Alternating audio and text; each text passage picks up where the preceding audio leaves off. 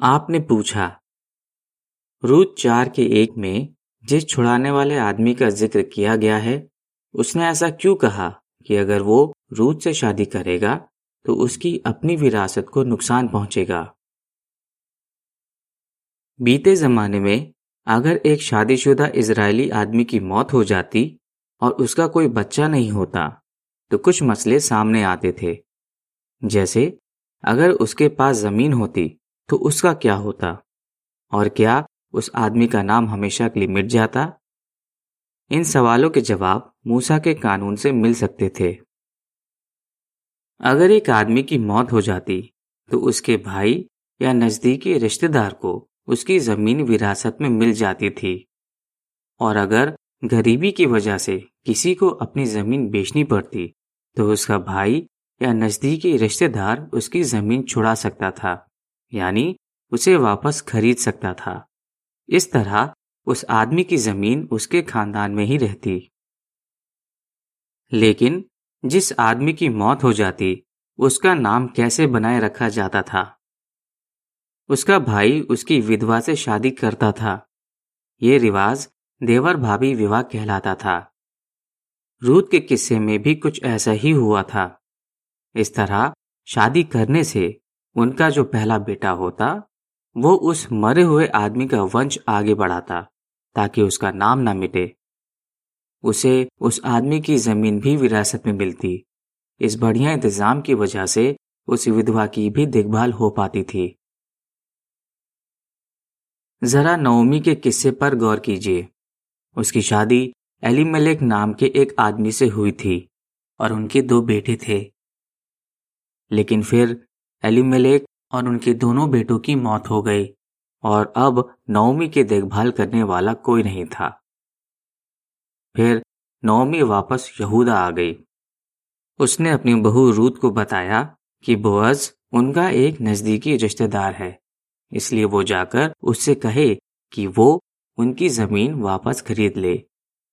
लेकिन बोअज जानता था कि एक और आदमी है जिसके पास उनकी ज़मीन खरीदने का पहला हक है, क्योंकि वो उससे ज़्यादा उनका करीबी रिश्तेदार है।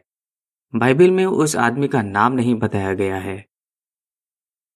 वो आदमी उनकी ज़मीन छुड़ाने के लिए तैयार हो गया।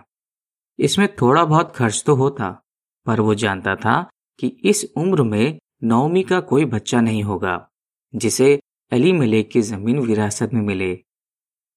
इसलिए उसे लगा होगा कि ये बहुत अच्छा सौदा है, क्योंकि अली मलेक की सारी ज़मीन उसकी हो जाएगी। लेकिन जब उस आदमी को पता चला कि उसे रूद से शादी करनी होगी तो उसने अपना मन बदल दिया। उसने कहा, मैं ये ज़मीन नहीं छुड़ा सकता। कहीं ऐसा ना हो कि मेरी अपनी विरासत को नुकसान पहुँचे।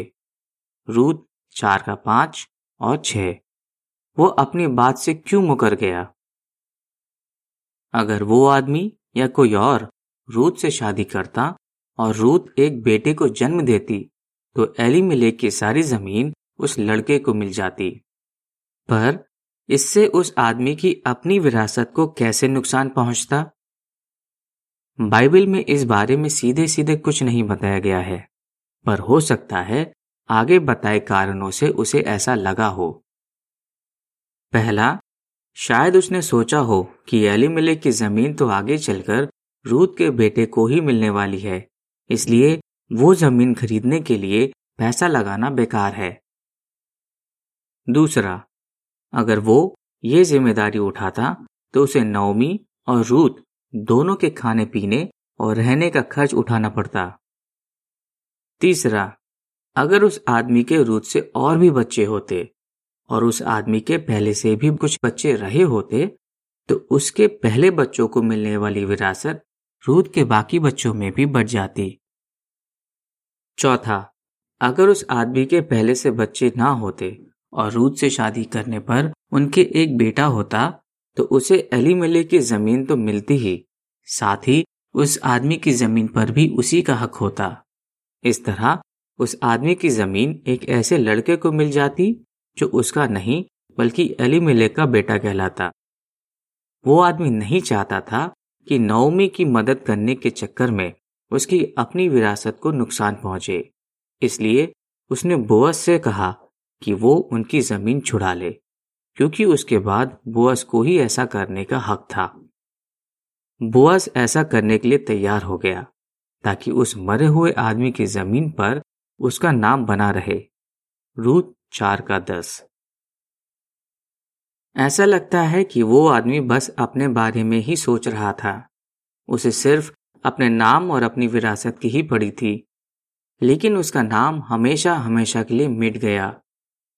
यही नहीं, वो एक बहुत बड़ी आशीष पाने से चूक गया, जो बोअस को मिली।